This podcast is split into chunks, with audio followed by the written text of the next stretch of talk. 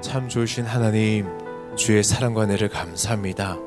오늘 저희들에게 귀한 날 주시고 호흡 주시고 가장 먼저 주님을 예배할 수 있도록 불러주셔서 참으로 감사합니다. 오늘의 예배 힘을 가지고 오늘 하루도 승리할 수 있도록 인도하여 주시옵소서.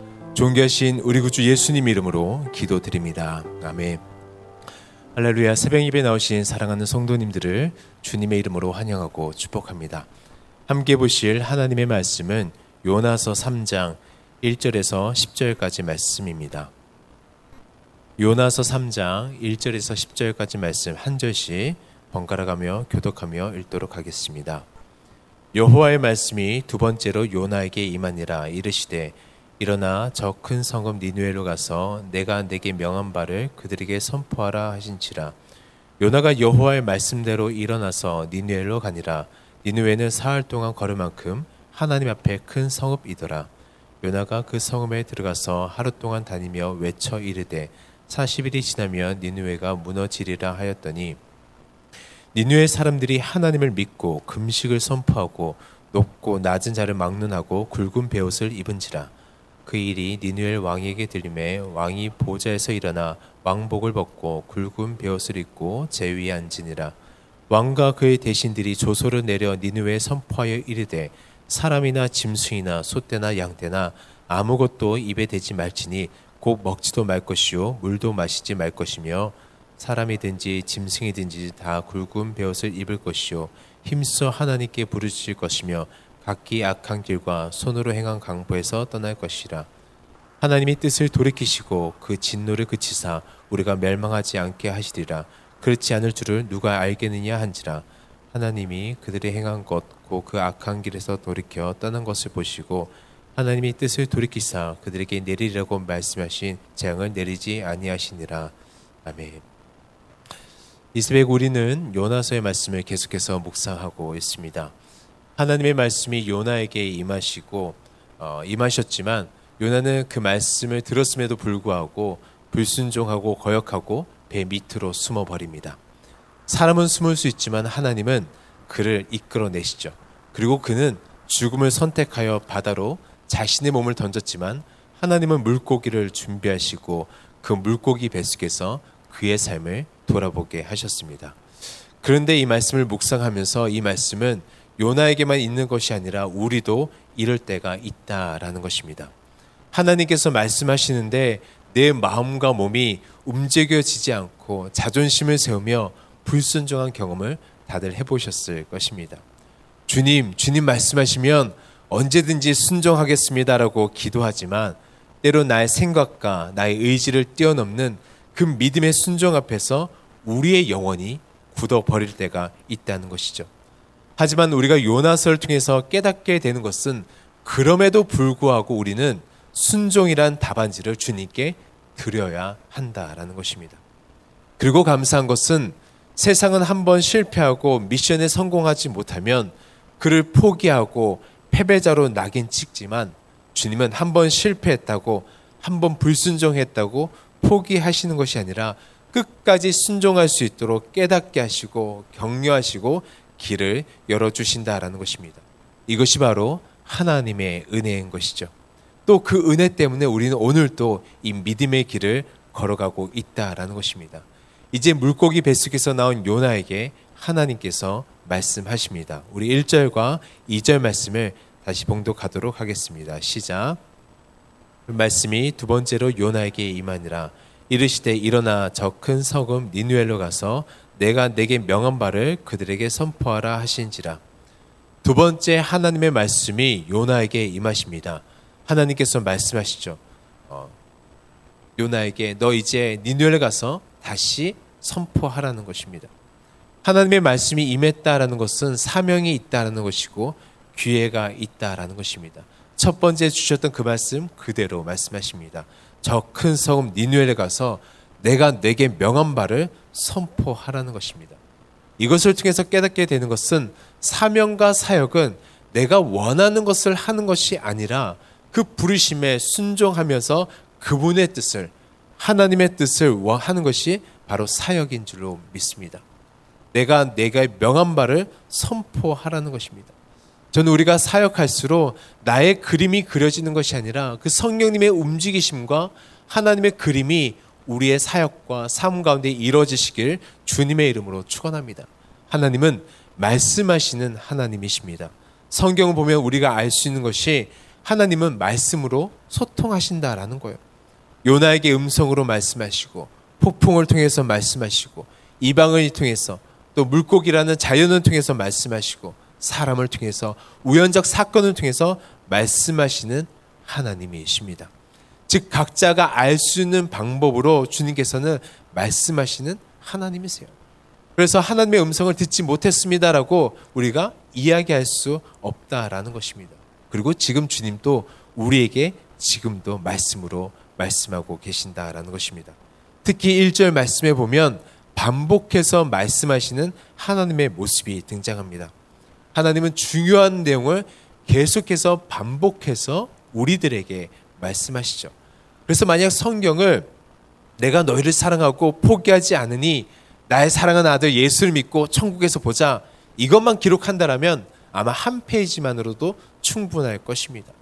그런데 성경이 창세기부터 계시록까지 긴 내용이 있는 것은 바로 반복해서 말씀하시는 하나님 때문에 그렇습니다.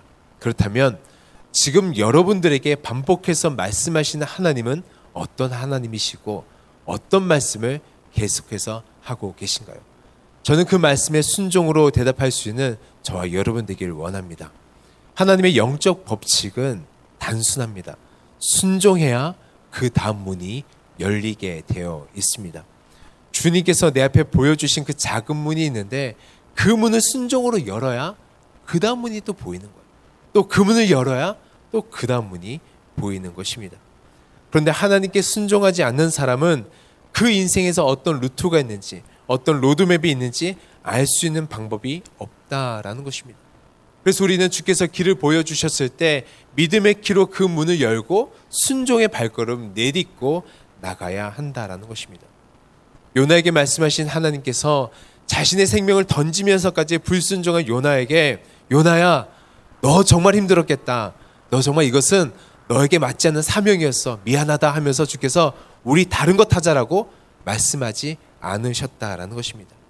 주님께서는 첫 번째 주셨던 말씀, 첫 번째 주셨던 명령, 첫 번째 주셨던 그 비전이 펜딩이 되면 즉 보류 상태가 되면 하나님께서는 새로운 말씀을 주시는 것이 아니라 처음 주셨던 그 약속과 말씀을 여전히 기억하셔서 우리에게 말씀하신다라는 것입니다.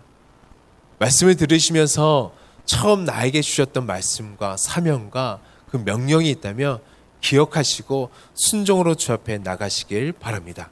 우리 3절과 4절 말씀을 함께 봉독하시겠습니다. 시작.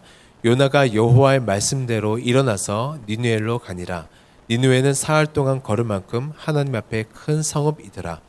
요나가 그 성읍에 들어가서 하루 동안 다니며 외쳐 이르되 40일이 지나면 니누에가 무너지리라 하였더니 이제 돌고 돌아 요나가 여호와의 말씀에 순종합니다. 요나가 이제 800km가 넘는 니누엘로 걸어가면서 얼마나 마음이 복잡했을까요? 하나님께서 또 다른 기회를 주셨고 요나도 결정했지만 쉽지 않았을 것입니다.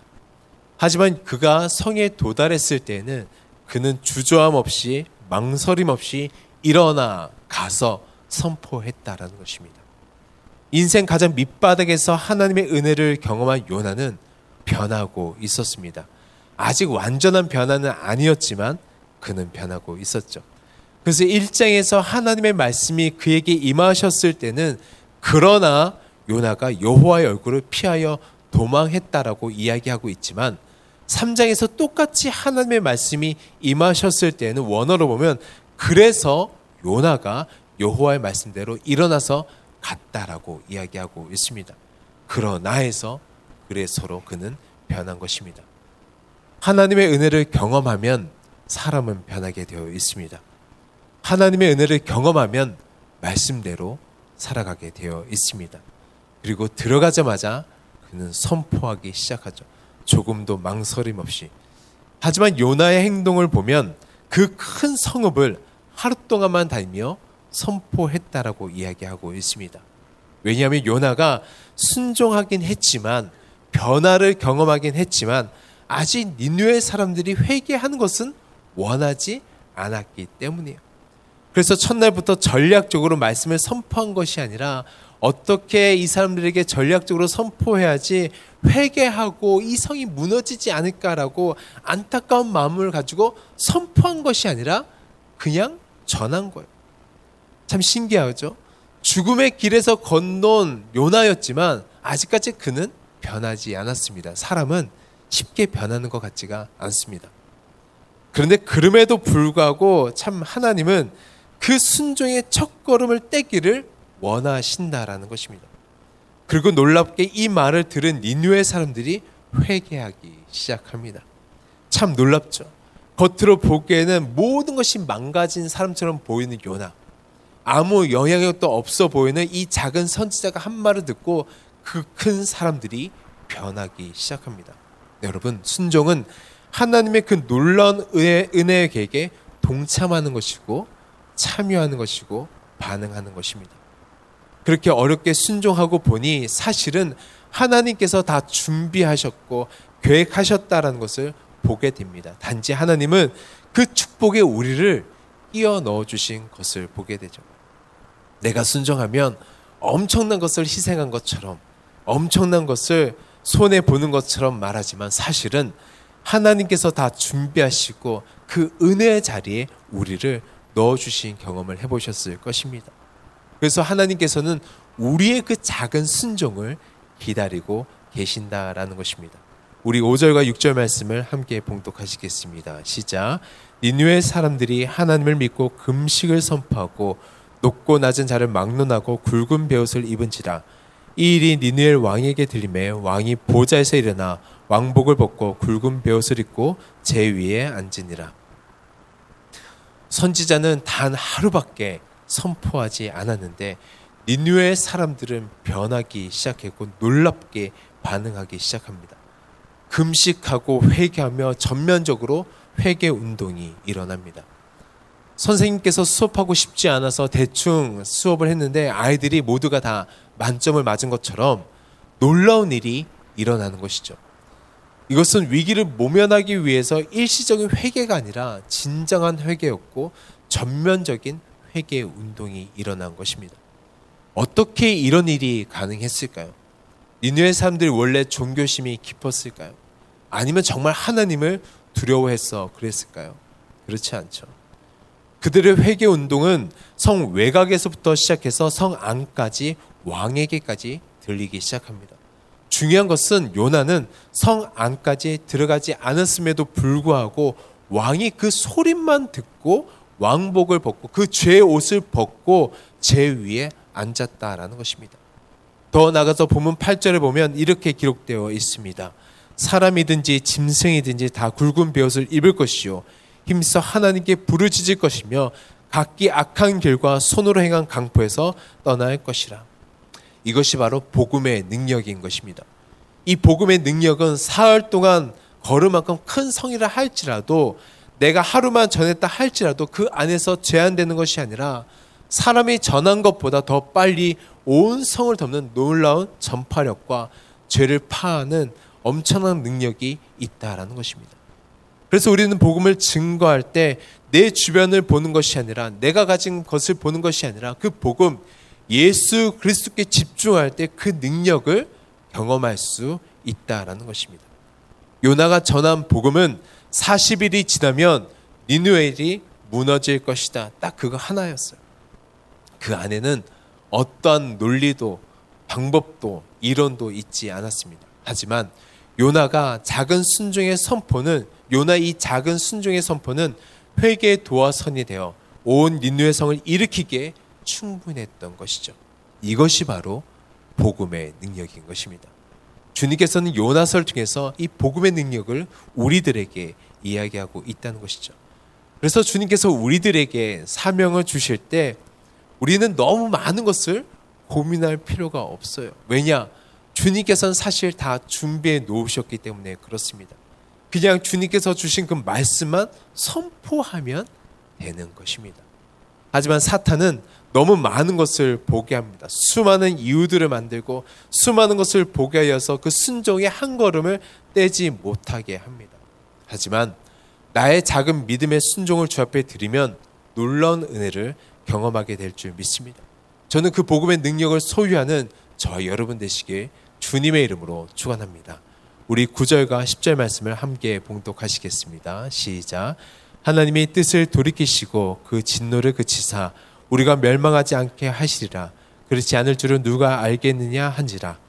하나님이 그들이 행한 것, 고그 악한 길에서 돌이켜 떠난 것을 보시고 하나님의 뜻을 돌이키사 그들에게 내리리라고 말씀하신 재앙을 내리지 아니하시니라. 우리가 하나님께 돌아섰을 때 하나님께 돌아설 때 내 인생에서 많은 것을 포기해야 될 것이 많아서 고민될 때가 있습니다.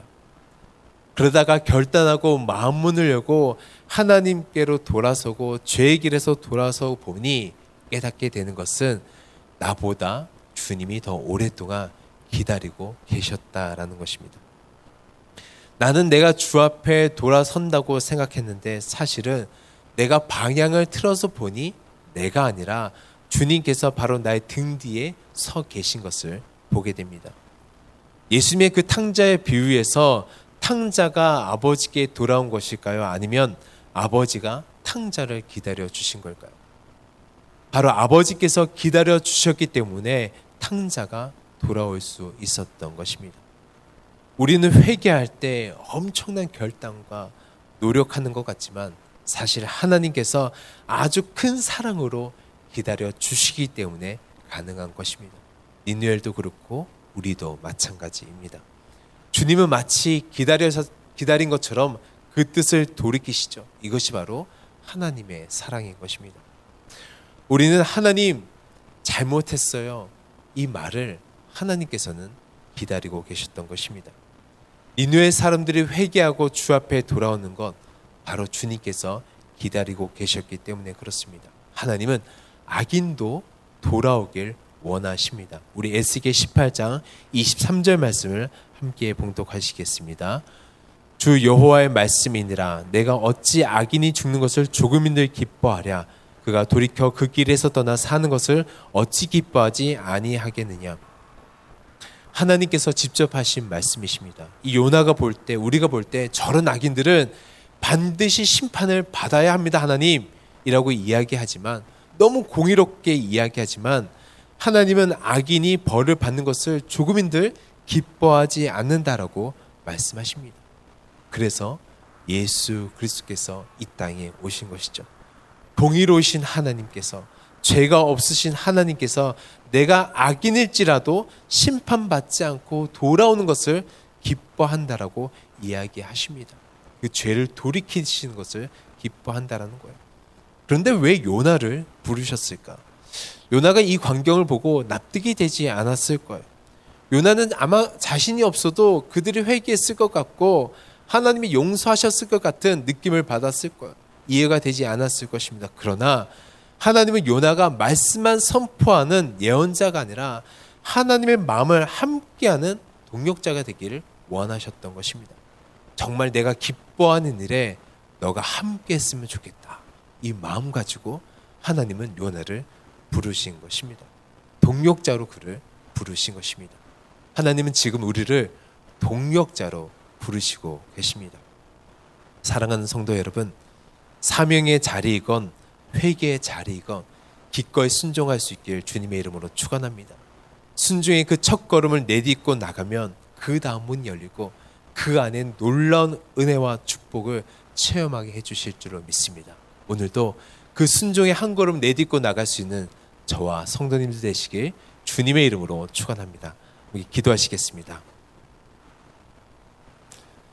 참 좋으신 하나님, 오늘도 말씀을 통해 하나님 아버지의 마음을 보게 됩니다. 늘 우리보다 먼저 기다리시고 사랑해 주시고 참아 주시는 그 하나님의 사랑의 기다림 앞에 우리의 마음 문을 열고 순종으로 주 앞에 나가는 오늘 하루가 되게 하여 주시옵소서. 이 모든 말씀 참 좋으신 예수님의 이름으로 기도드립니다.